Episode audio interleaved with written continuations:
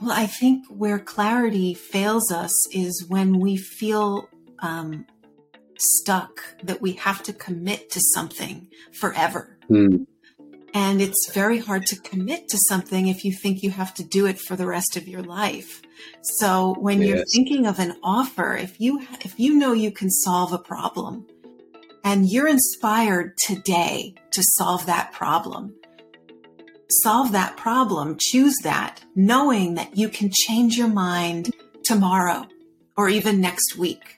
You can solve a different problem. And mm. rather than thinking, oh, but for each problem, I need a webinar funnel and I need Facebook ads and I need a website and I need to like build an empire just to solve one problem. You don't need to do any of that. So the way that I help people do business is being free and light and not getting bogged down with all the shoulds. Um, and that is what helps you get better clarity, because it's about who you are right now.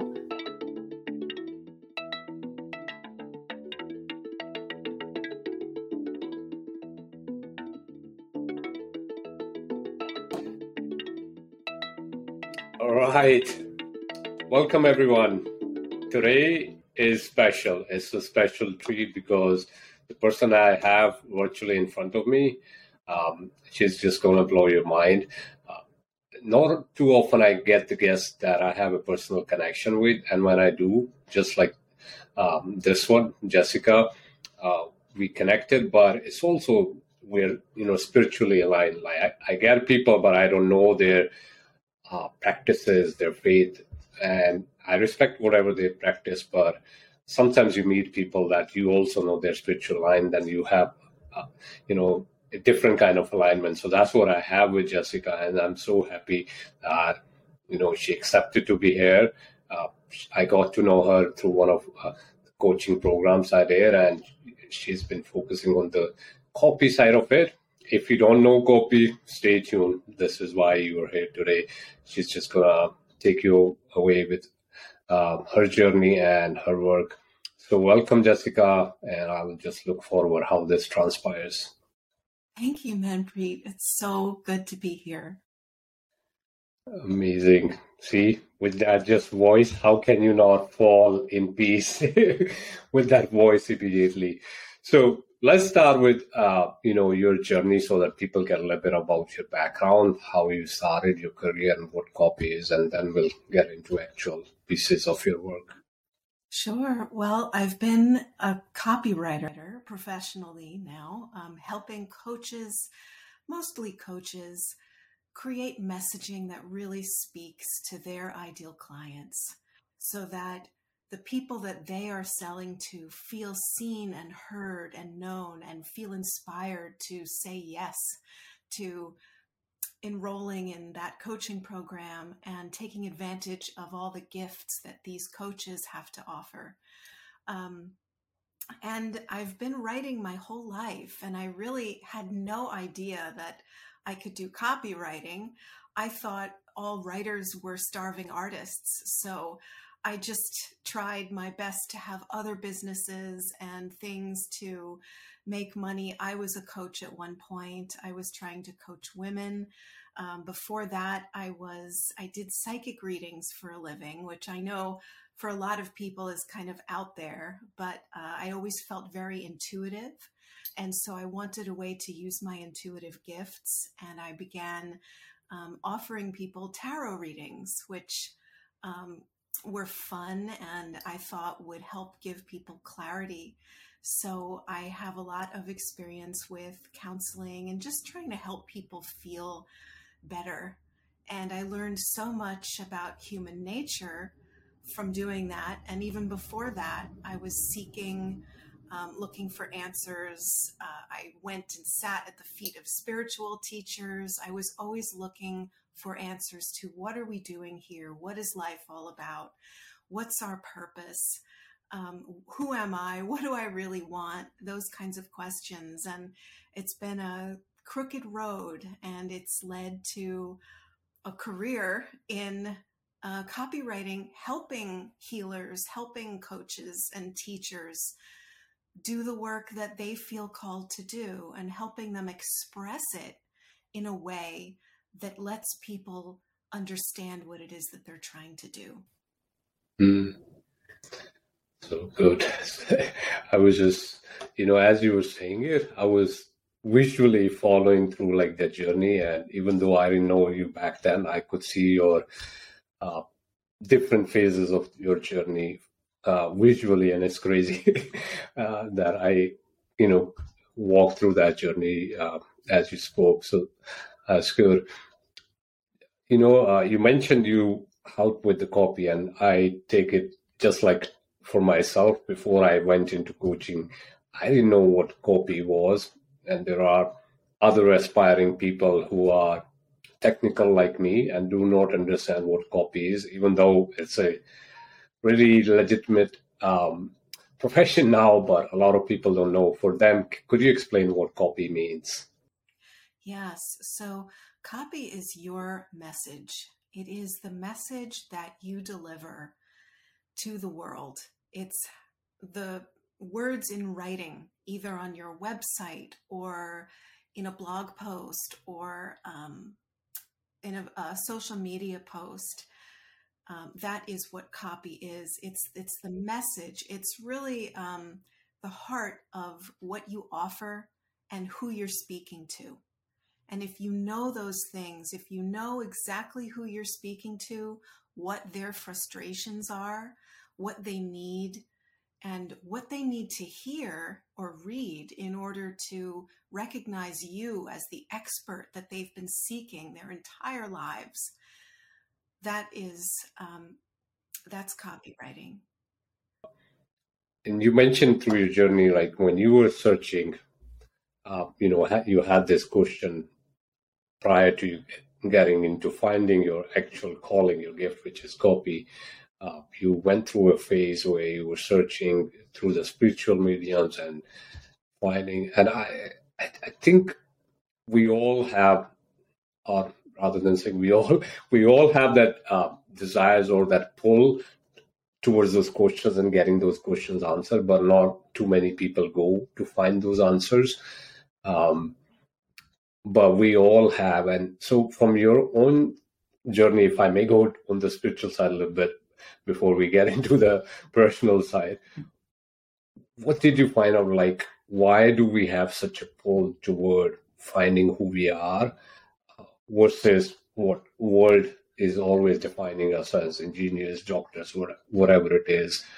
We still have that pull. Like for myself, I've been in I T, but I still question every now and then, what is, like, who am I? What is my purpose? What am I doing?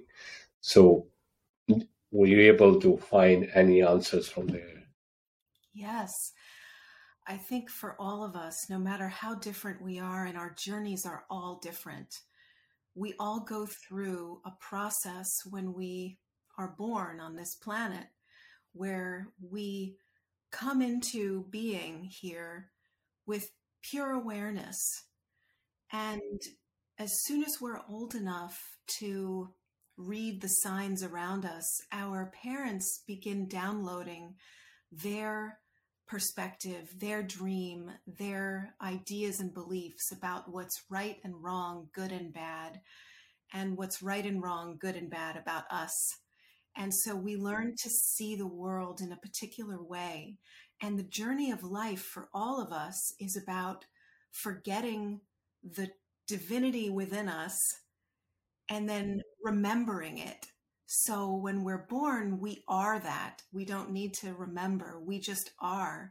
We are the divine. We are um, intuitive. We know what we like. We know what we don't like. And then we get conditioned or domesticated, and we become something that's not exactly authentic to who we are. And it causes a lot of suffering. And that suffering is what propels us to seek answers to life. Why am I not happy? Why can't I achieve what I think I want? And so we go on journeys to try to figure that out and get answers. And what we end up doing is remembering who we really are in that process. We let go of the things that our parents downloaded into our minds that don't serve or resonate. And that, I have found, is the quintessential human journey from birth to death. It's a constant cycle repeating of forgetting and then remembering and um, redefining, expressing who, who we really are be- based on what we choose to believe for ourselves. So it's, it's quite fascinating. It's almost as if life is an opportunity to express and be who we choose to be based on who we were when we came, but also based on what we choose from the suffering that occurred. So that sounds a little bit long-winded, but um, I think that seems to be the journey of just about everybody. Yes, it's so profound. It reminded me of a quote from Ramdas. Uh, in one of his talks, he says that, um, he says, you never create anything, you just remember. Yeah. So, you know, all of the time we feel that, oh, I just created this. Oh, you didn't, you just remembered it, you forgot. And going back to your point that we are in this cycle of forgetting and that remembering. That is beautiful. Yeah. I'll remember it. Now it makes sense. Now Ramdas makes sense with that. Amazing. I think we do it because it gets boring after a while. If you always remembered, if you always knew who you were and you never forgot, there would be a certain type of stagnation. And so there's like a, a desire to go on another journey. It's like a game in mm-hmm. a way. Yeah, yeah, yeah, that's so true. If we didn't forget, uh, you know, we'll miss the challenge. Uh, you know, it's just uh, like adversity. If there was no adversity, we'll miss the challenge. It will get boring uh, without that challenge. So as you, uh, you know, took, uh, you know, pivoted from your career Uh, and then into the spiritual side of seeking, finding who you were, and then actually finding your gift. Um, you know, you mentioned as when we talked um, uh, previously that initially you thought this was it, that spirituality was their path. And that is where, because you felt whole with it. And, you know, you thought that was it. And later it came, you came into realization, maybe that is not it. Um, could you um, talk about that, like how it happened for you? Because a lot of people go through that. Like I am in similar situations where I have these gifts and I think maybe this is it, or maybe this is it. I'm trying to figure out what is the gift that is just for me to offer as a gift versus what is a gift that I can use to make a difference with people and, you know, also living with it. It can be confusing because we're always changing. We're always evolving. And so we might choose something in the moment that feels right and that resonates. And then even after just a few months, it doesn't resonate anymore. And I find with a lot of business owners, the biggest struggle they have is trying to choose their niche and what they're actually doing, because they outgrow it so quickly. They teach some classes and then they're like, okay, I'm done. What's next?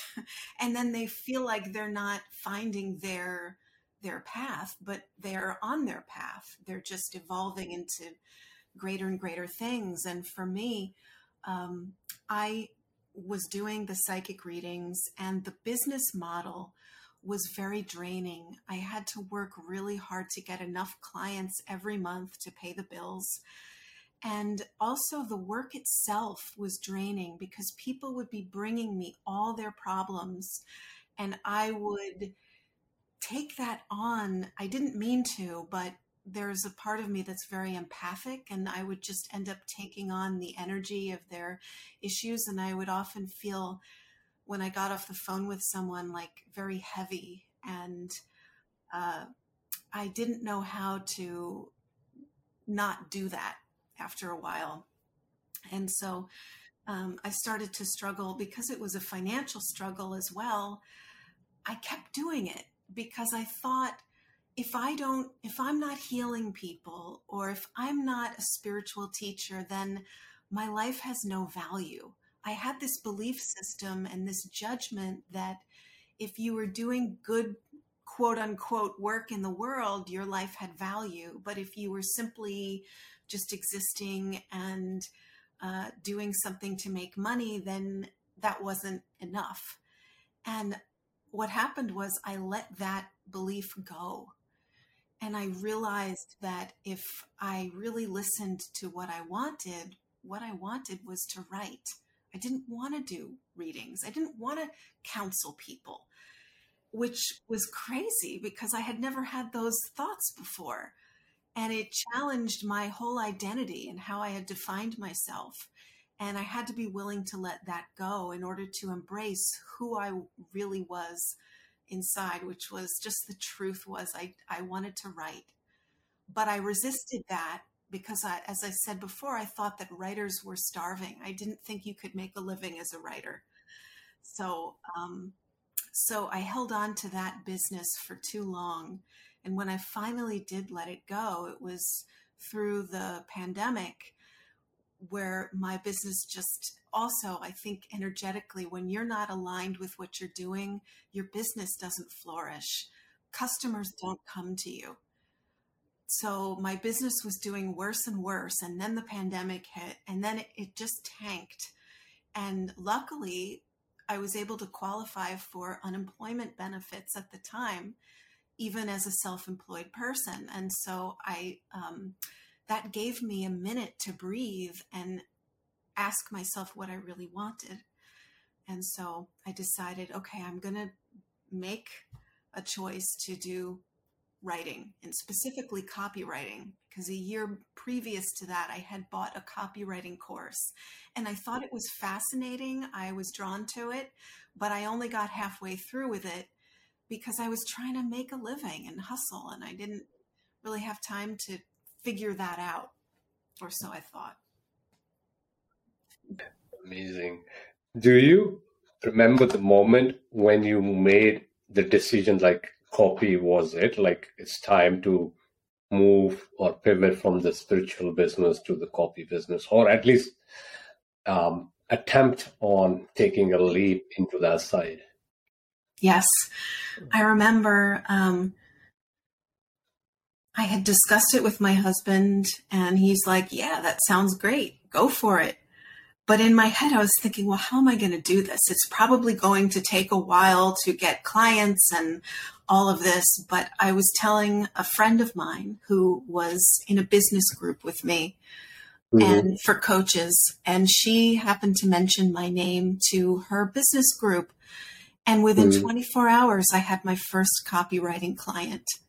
So wow. I didn't have to struggle to get people. It happened so easily, effortlessly. Mm-hmm. And it happened because I was so in alignment with the decision to do it. Mm. Um, yeah. Amazing. Yeah, that's because I was, th- as I was listening to you, I was thinking about like, you know, sometimes we make, you know, we sort of hold on to the things that, okay, this is not it. I want to make it happen. Because a lot of time we have heard this, thinking, don't quit, just keep on going.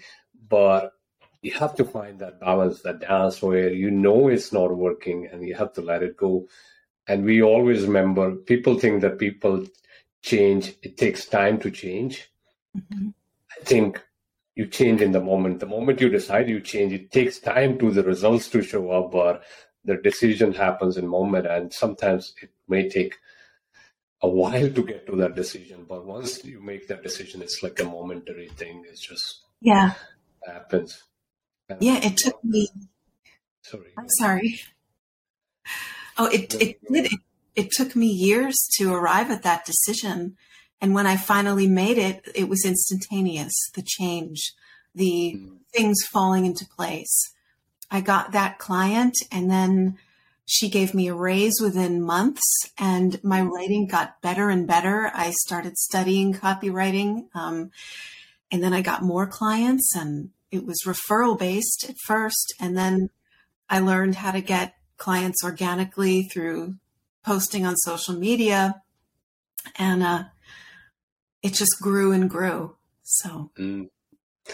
This is amazing. Uh, two key things. One, uh, that when your energy, when your gifts are aligned with where you should be going, it just happens. It seems effortlessly. Like it's not like you didn't put effort, but it becomes effortless because you're not forcing it to happen.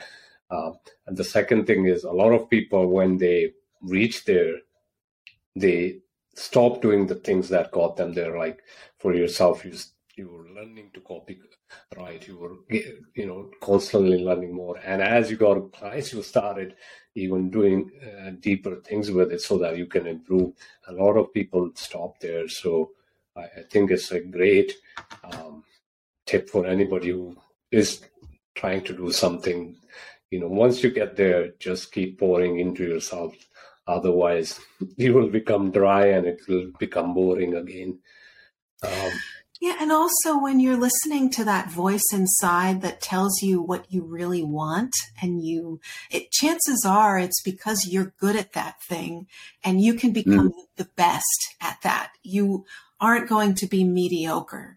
And so you'll naturally want to get better. It won't be like forcing yourself to sit down and make yourself learn so that you're not an imposter.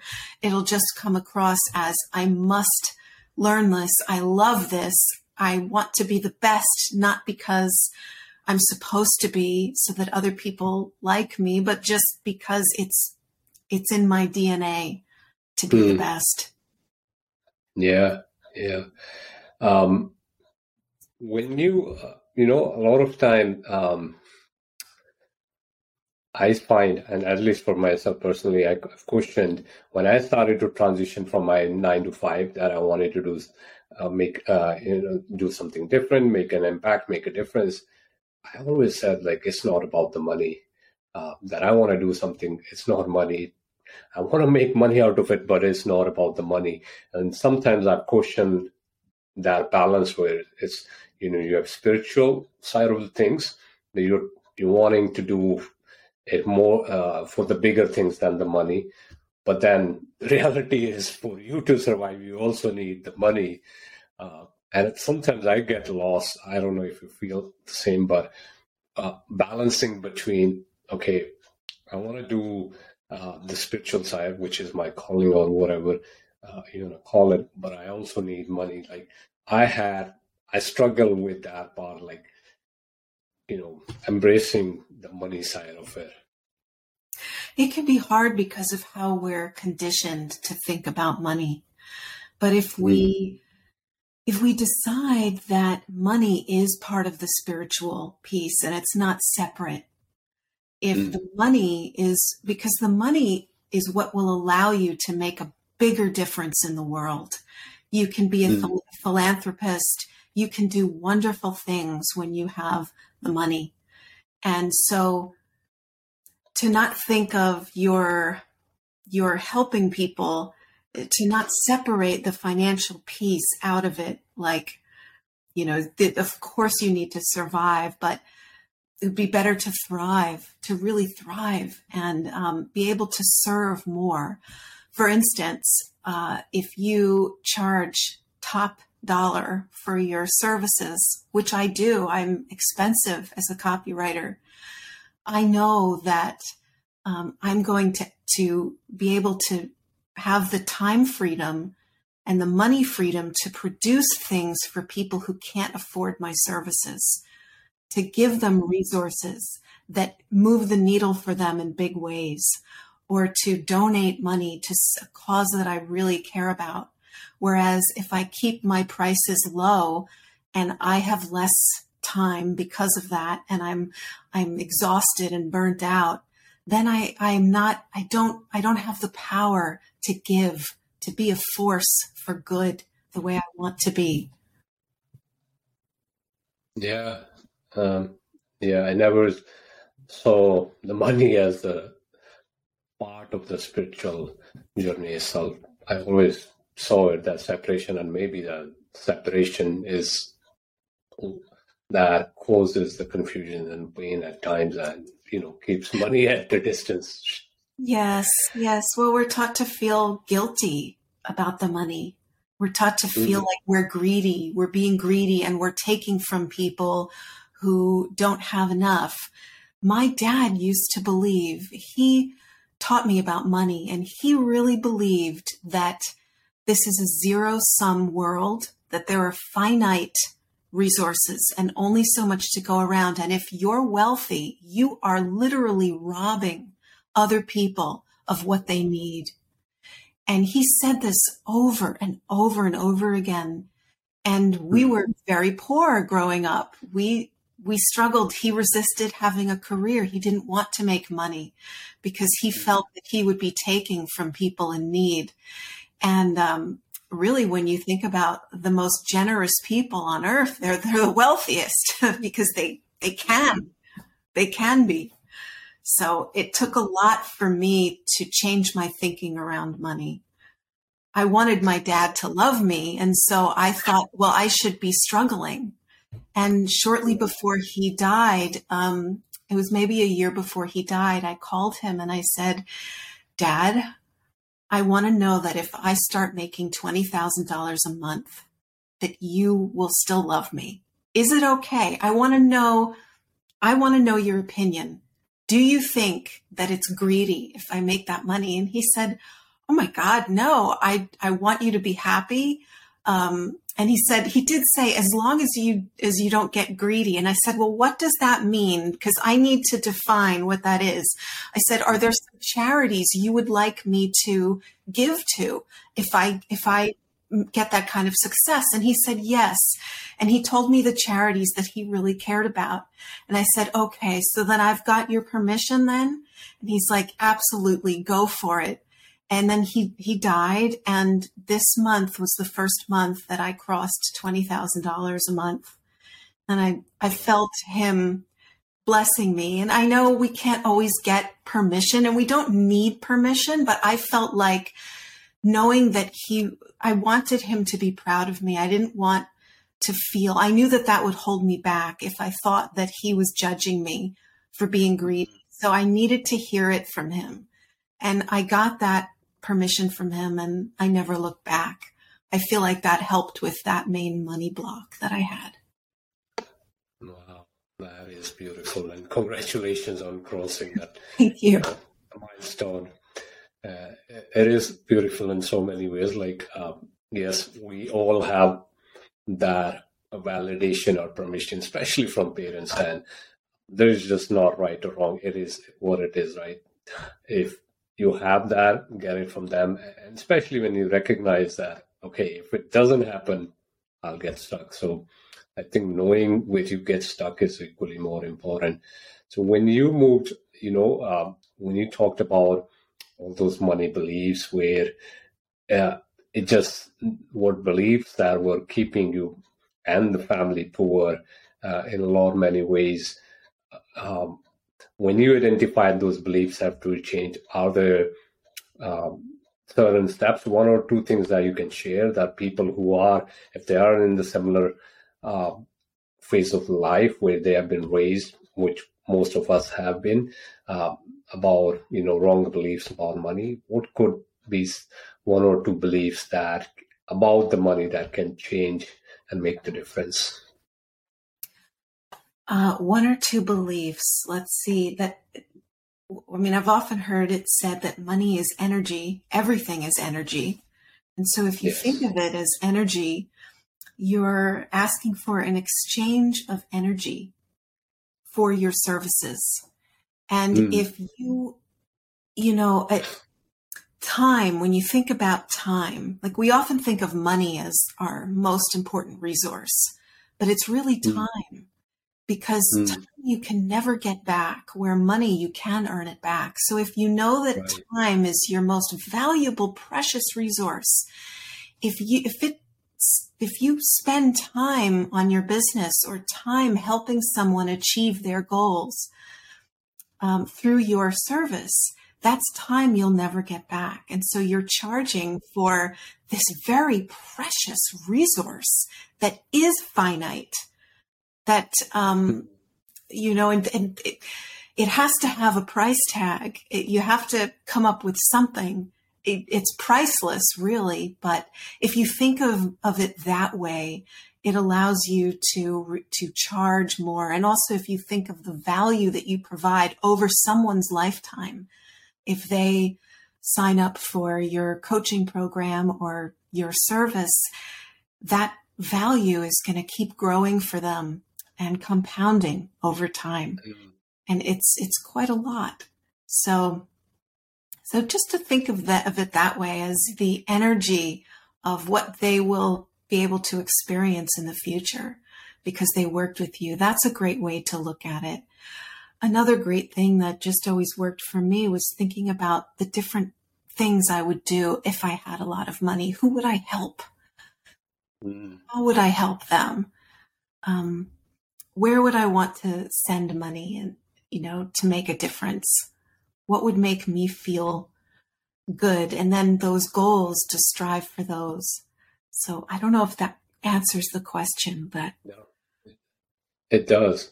Um, you know, it's all about how you look at whatever it is, whether it's money, whether it's your business, whether it's your job, um, your thoughts are going to become re- reality ultimately, right? Where the way you look at it. And I, I think the first step really important is just getting aware of what are you thinking about the things, whatever it is, whether it's money, or profession, or work.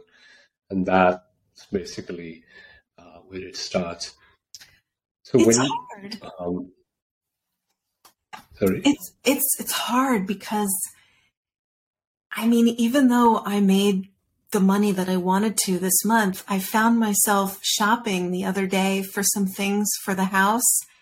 And all of a sudden, I felt bad, like really bad. Like, oh my God, I've become one of those people who just shops, and I'm, I'm, I'm shallow and greedy. And this is, I, I went, I went there. I went back to that old conditioned place of I'm living a meaningless existence. I'm just a consumer.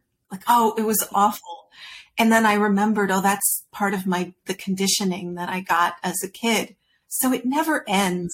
Even as you, you know, hit these milestones, you go to deeper levels where that story is lodged within you, and you, you work to change it. So yeah. It's not comfortable making a lot of money when you don't feel worthy or you, you're blocking it. There's a sense of discomfort. So I'm still dealing with, with pieces of that.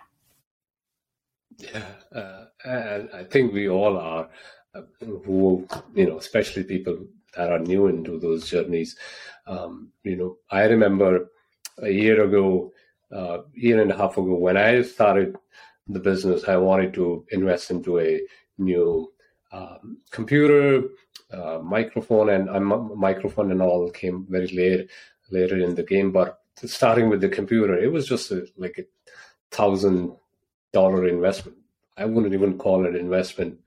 And I remember I justified myself for weeks and weeks and weeks. Okay, I should buy it because I was like, okay, I, I have another laptop. Why do I want different? I can use it. And I kept it. Oh, it doesn't have camera. It doesn't have this. I should be separate. Uh, and then in a moment I realized I'm just spending way too much to justify it. Why am I afraid to spend one thousand dollars? It's not like I have to borrow from somebody. I have the money sitting in the bank doing nothing. Like, you know, the interest rates in the bank. One person, it's not going to make money. It's just depreciating in the value. And here I had to justify for weeks to make that purchase. But uh, in the moment as I got aware, I was like, okay, hit that button. You know, if I don't invest, I cannot even get ahead. But it's, it's still psychological. Every time I make an investment, I have to, I don't know who I'm justifying, but I am justifying to those false beliefs that, oh, this is why I should spend. It's crazy. It's, you know, as grown up, nobody's asking those questions, but we are still answering those questions. Yeah. So amazing. So moving from your um, spiritual side to now to your copy business, as you moved, um, one of the things I realized in last year and a half, it's as you grow um, and as your consciousness grows, you attract a different kind of people. Like the people in your life start to change also. Uh, you know, this is perfect example. Two years ago, I would never have met Jessica because I was not there consciously. I could not attract you into my life. Uh, did you see anything when you started getting after moving from spiritual side into um, the business that you tried and started to attract a different kind of people? And mm-hmm. What did you feel about that? So the attracting new people began when I made my first really big investment in my business.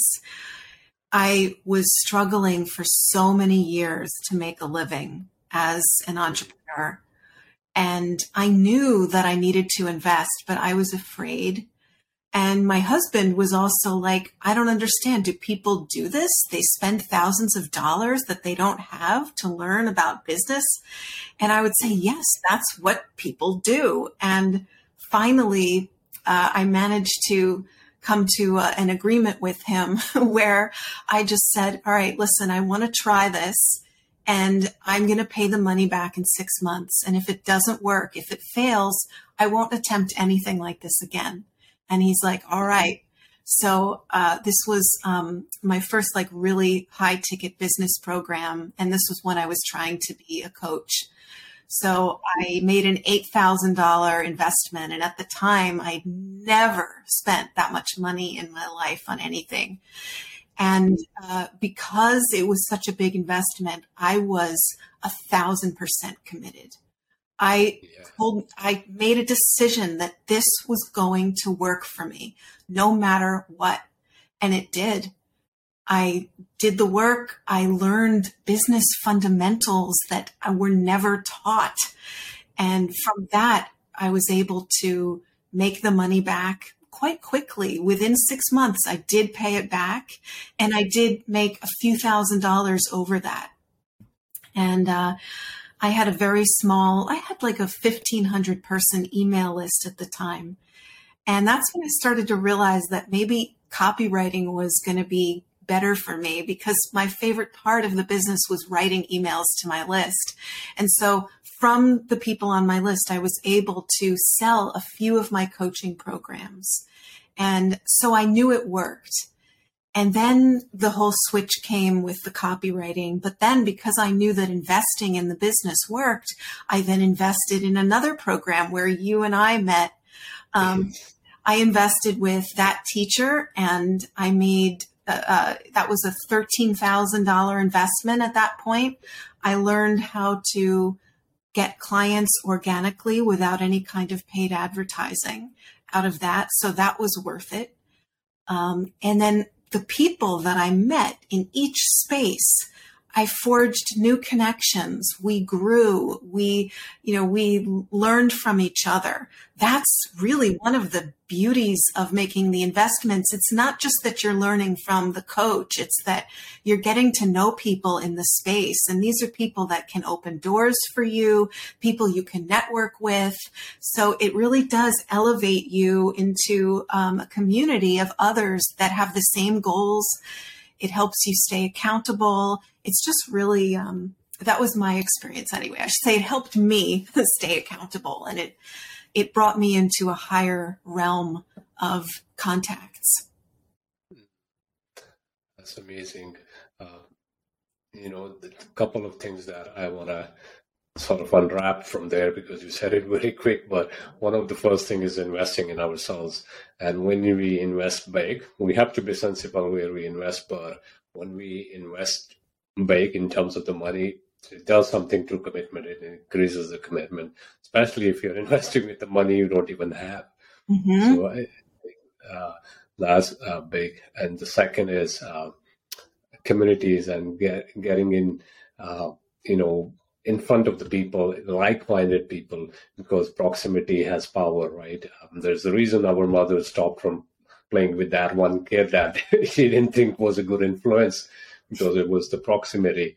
So I, I think um, that uh, I can vouch for because my life started to change uh, with as I started to become conscious of the people I want in my life, what I want to do in my life, the people that I didn't need just started to phase off. Like they still fall off. And it's not like I'm saying, oh, I don't want to work with you, I don't like you, nothing. It's just, it's falling off. And it's, that is the beauty of, I feel like that is the real renunciation, that you don't find the need to keep or let them go. It just organically happens. It just shifts. And um, so uh, that is amazing. Yeah. Coming to uh, coaching the world, right, where so many people, especially in twenty twenty and twenty twenty-one, I would say a lot of people started to come out and started to explore what gifts they can use um, to help others, right? Which is what coaching is. And there's a, plenty of gurus, and there are plenty of the people who do not even do, they are just there. So when you work with the coaches that you help write copy, what are the, some of the things that you look for those coaches where you can help them get ahead in their business, make money, you know, climb up um, in the game? Well, um, the coaches that I have begun working for most recently are already established. Um, so they have been in business for a while. They usually have a funnel that's working for them to deliver consistent leads. And then I write their emails for them, which helps them sell.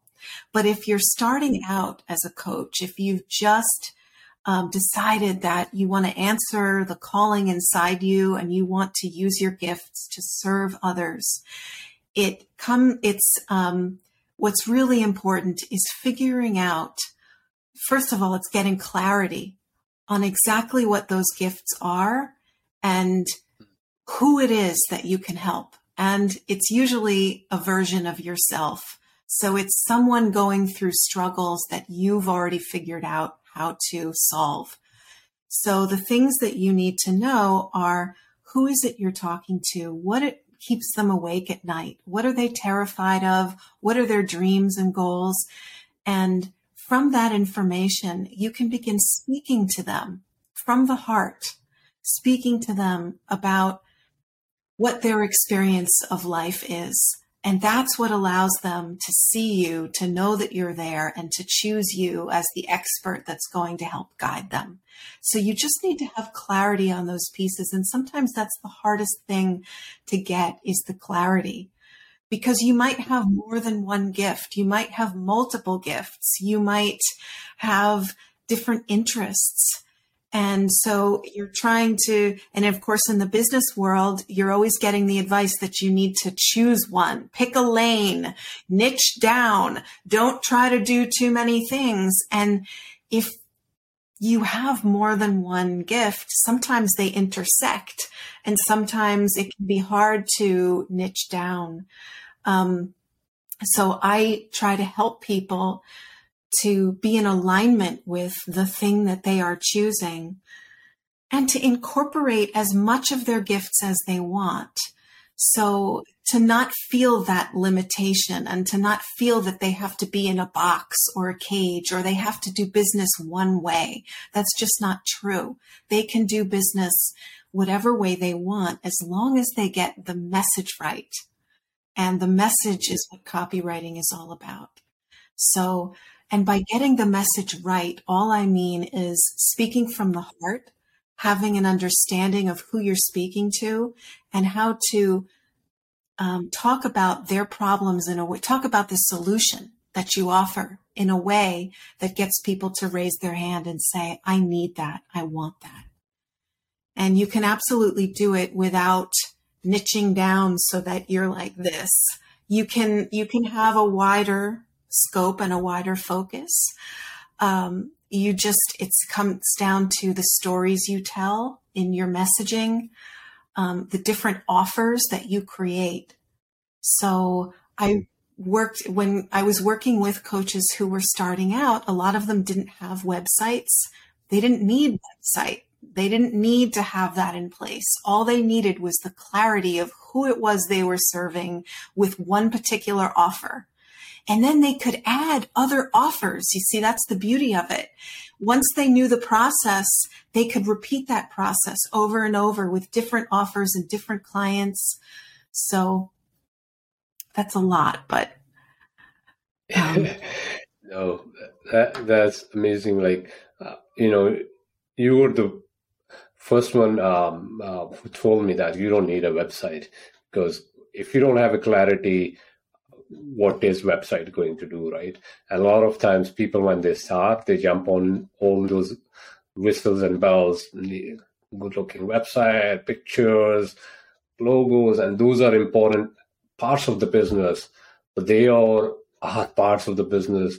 They link to that clarity that, you know, who you are, who you're serving. And if you don't have that clear, then it's, it's going to be a very hard to get any business out from those websites. And you can try ten different right. things, but it's not. Uh, I mean, I've already amended the copy on my website like eight different times because I keep changing my offers and I keep changing who I'm serving. So you have to go back and change the message. And people aren't finding me through my website. The website is just something to give them like a business card. And I developed that after I was full with clients. So I didn't have the website first. I got the website later. But um, yeah, you definitely don't need to have any of that in place first. All you need to do is start sharing, start talking to people, start posting if you're on social media or LinkedIn or just your friends and family. Just start talking about what you do, sharing about it, and let things start to build from there. That's why social media can be so powerful as a tool, because it's built for personal connection. Yes, it's, it's. You touched upon having clarity as one of the big, big things, and sometimes it's harder to get that clarity. But if you were to give one or two things that can help somebody who is fresh on the journey, maybe confused, and you know they want to develop a little bit of clarity. I know one of the answers is hire a good coach to get you that clarity, but what would be one or two things somebody can do themselves just to get a little bit more clarity on where they are, where they're heading? Yeah, well, I think where clarity fails us is when we feel um, stuck, that we have to commit to something forever. Mm. And it's very hard to commit to something if you think you have to do it for the rest of your life. So when yes. you're thinking of an offer, if you if you know you can solve a problem and you're inspired today to solve that problem, solve that problem, choose that, knowing that you can change your mind tomorrow or even next week. You can f- solve a different problem. And mm. rather than thinking, oh, but for each problem, I need a webinar funnel and I need Facebook ads and I need a website and I need to like build an empire just to solve one problem. You don't need to do any of that. So the way that I help people do business is being free and light and not getting bogged down with all the shoulds. Um, and that is what helps you get better clarity, because it's about who you are right now. What do you want to do today? Mm. What feels in alignment with you today? It may not work in a month, but that's okay. You can still make money this month solving this particular problem. It's really like just creating an offer that can solve a problem and then just going and talking about it on Facebook and filling spots and sending people a PayPal link and having them pay you. I mean, like, you don't need anything to do that. Mm. So, Uh, and then from that, you learn, you learn what works for you, what feels good. Did I love this process or was it draining to me? Do I want to focus somewhere different or add something to the program next month to make it better? What could that be? And then at a certain point, you get to the point where you have too many clients and you want to, maybe you want to do a group program instead of a one-on-one program. It really just depends on how you feel in the now. Yeah, that that's the most important thing, in the now, and not, uh, you know, feeling obliged that that commitment is forever. It's not a marriage. Even marriages are not, can be, you know, temporary at times uh, if it's not in alignment. And I think that's where people get stuck and lost. Um, you know, I was, uh, the other day I was thinking uh, uh, that I'm, I feel lost. I was feeling like I feel lost and I was telling myself, I'm lost. I don't know what I'm doing, why I'm doing it. And I kept repeating to myself, obviously, that's one part of it. I'm repeating it constantly. But then I had a realization that, you know, I'm not lost. I'm just on a new road and it's an unknown road. And I just don't know my way out. It's, I have to figure it out as I walk. I cannot just stand still and say I'm lost and wait for somebody to come and take me there. And if that happens, that can be one thing. But the chances are if I walk and, you know, on that road, I'll figure out which way to go. I'll see the signs. So I think you rightly said it. People get stuck because of that one thing, that the commitment is forever.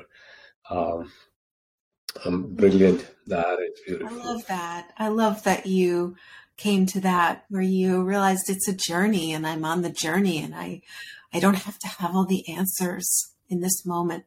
It's just what is moving in you today, what feels mm. right today. Yes. Um, so, you know, one of the things, uh, as you mentioned with the emails, for, you know, I was uh, looking at um, a lot of people might have this uh, misconception that emails do not work. Like from in the digital age we are, in the apps and the social Instagram and all those things that you could do and D Ms you could do. Um, I think email still is a very powerful tool of getting the business and getting your message out. And a lot of people, and including myself, you know, do not take time to build that email list and rely on, you know, Facebook, LinkedIn's and all that. Mm-hmm. What would you uh, recommend in terms of building email lists and why one should build it and how one should mm. go about it? Yeah. Well, an email list belongs to you. It's yours forever or for as long mm. as uh, our society holds itself up and uh, people have, you know, um, emails. If you're just using social media, which I have definitely done. So uh, it's like you are at the mercy of those companies. So I do the majority of my business marketing on Facebook, knowing that Facebook could suspend my account. Something could happen. I could lose that ability to be visible there. And then what? So an email list will, that will never happen. It's yours. It belongs to you. The people on it have already agreed to receive messages from you. So you can offer them things without feeling like you're just spamming everybody, you know, friends and family alike. You can, um, write to that list knowing that they've elected to be there. And if they don't want to be there, they'll unsubscribe.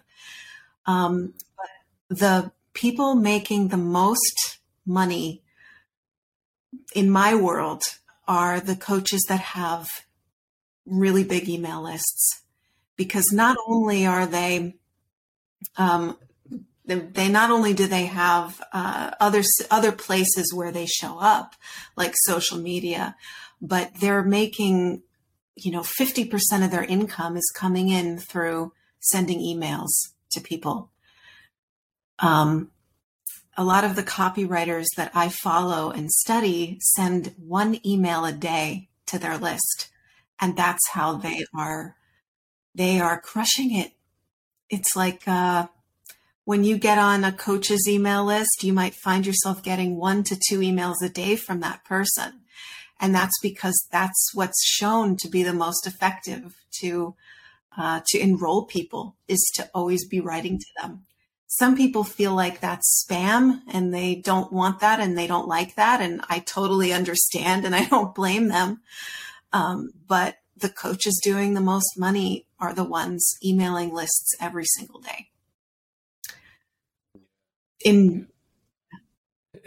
I relate to it. Um, when I saw, the first time I realized that email is still a big thing is when, you know, I started getting, uh, you know, like, likes of Tony Robbins, Andy Frasillas, and Marlets, even though they have so many, uh, such a huge following on social media platform, you name the platform, they have millions of people, they would still ask you to register for their email. And they're sending the same message on the email that is on the social. But I think it's proves the point that there, there is something that they know, they understand. And one of them has to be that owning, um, controlling the customer database or holding the uh, people in your own area rather than just relying on the social media platform for your people to be there. But it's so much more marketing, uh, you know, like, oh, uh, for instance, if somebody sends an email, Tony Robbins or any other coach, I might not register or look at it at the same point. But when I hit that problem, I'll go and search that email. Okay, I know, I remember Tony said something about it. I'll go search it, whereas I cannot search it on social. It's so much harder to get there, but emails instantly, I'll find that one thing, one message that I wanted to listen and go back. So, yeah, yeah. yeah. Email isn't going away. It's not, it's not going away. Um, sometimes I hear people saying, oh, email is going to be a thing of the past, and it's just not true. Um, the, the uh, social media is what people get tired of and say, okay, I'm taking a break from social media. I'm out of here, but they're still opening mm. their email. So it's, it's less um, overwhelming when you have, it's more personal. That is so true. All right. This was wonderful. I mean, I had so many great insights out of it. And I, before I ask you the last question, I want to thank you for your time. I, you know, want to ask you, where can people reach out to you and for what kind of work they can reach out to you if they want to work with you? And then when you answer this, I'll ask the last parting question. Sure. Well, my website is enlightened copy dot com. Uh, but what I do, it, there are two offers that I have. One is for coaches who have at least five thousand people on their email list and they're selling at least a two thousand dollars service. Um, I'll write their daily emails for them. And hmm. uh, so that's one offer. But the other offer is for those coaches that don't have email lists, that are struggling to get clarity, that want to know what it is that they're in alignment with and how to speak about it, how to write about it, how to post about it so that their ideal clients can, um, can hear that message and respond. So I have a four week coaching program. It's one-on-one for people like mm. that who need that help. And it's nine hundred ninety-seven dollars. So for oh, four wow. weeks, we have private one-on-one sessions and whatever. And uh, uh, they get to send me things that I'll edit for them. So that's a steal. Like ninety-seven is a steal. Considering the market, considering the value you bring in, it's a steal. So I'll have the uh, your link to your website and uh, things like that on in the show notes so people can go. But somebody, I mean, whoever is listening, if you fall in one of those two brackets, go check out Jessica's Uh, website, um, get in touch with her. It may be or may not for you, but I can definitely tell you that if you work with Jessica, she will give everything in her being to make sure it works for you. That, that's how committed she is, and that's why she's getting the results she is getting. So uh, I am excited for whoever comes through that. All right. Last question. Um, If you um, were to, you know, leave one thing um, away whenever the time comes, one of the things that you would want people to remember you for when you go on from here to the next world to the next place, what would be that one thing that Jessica you will want people to remember you for.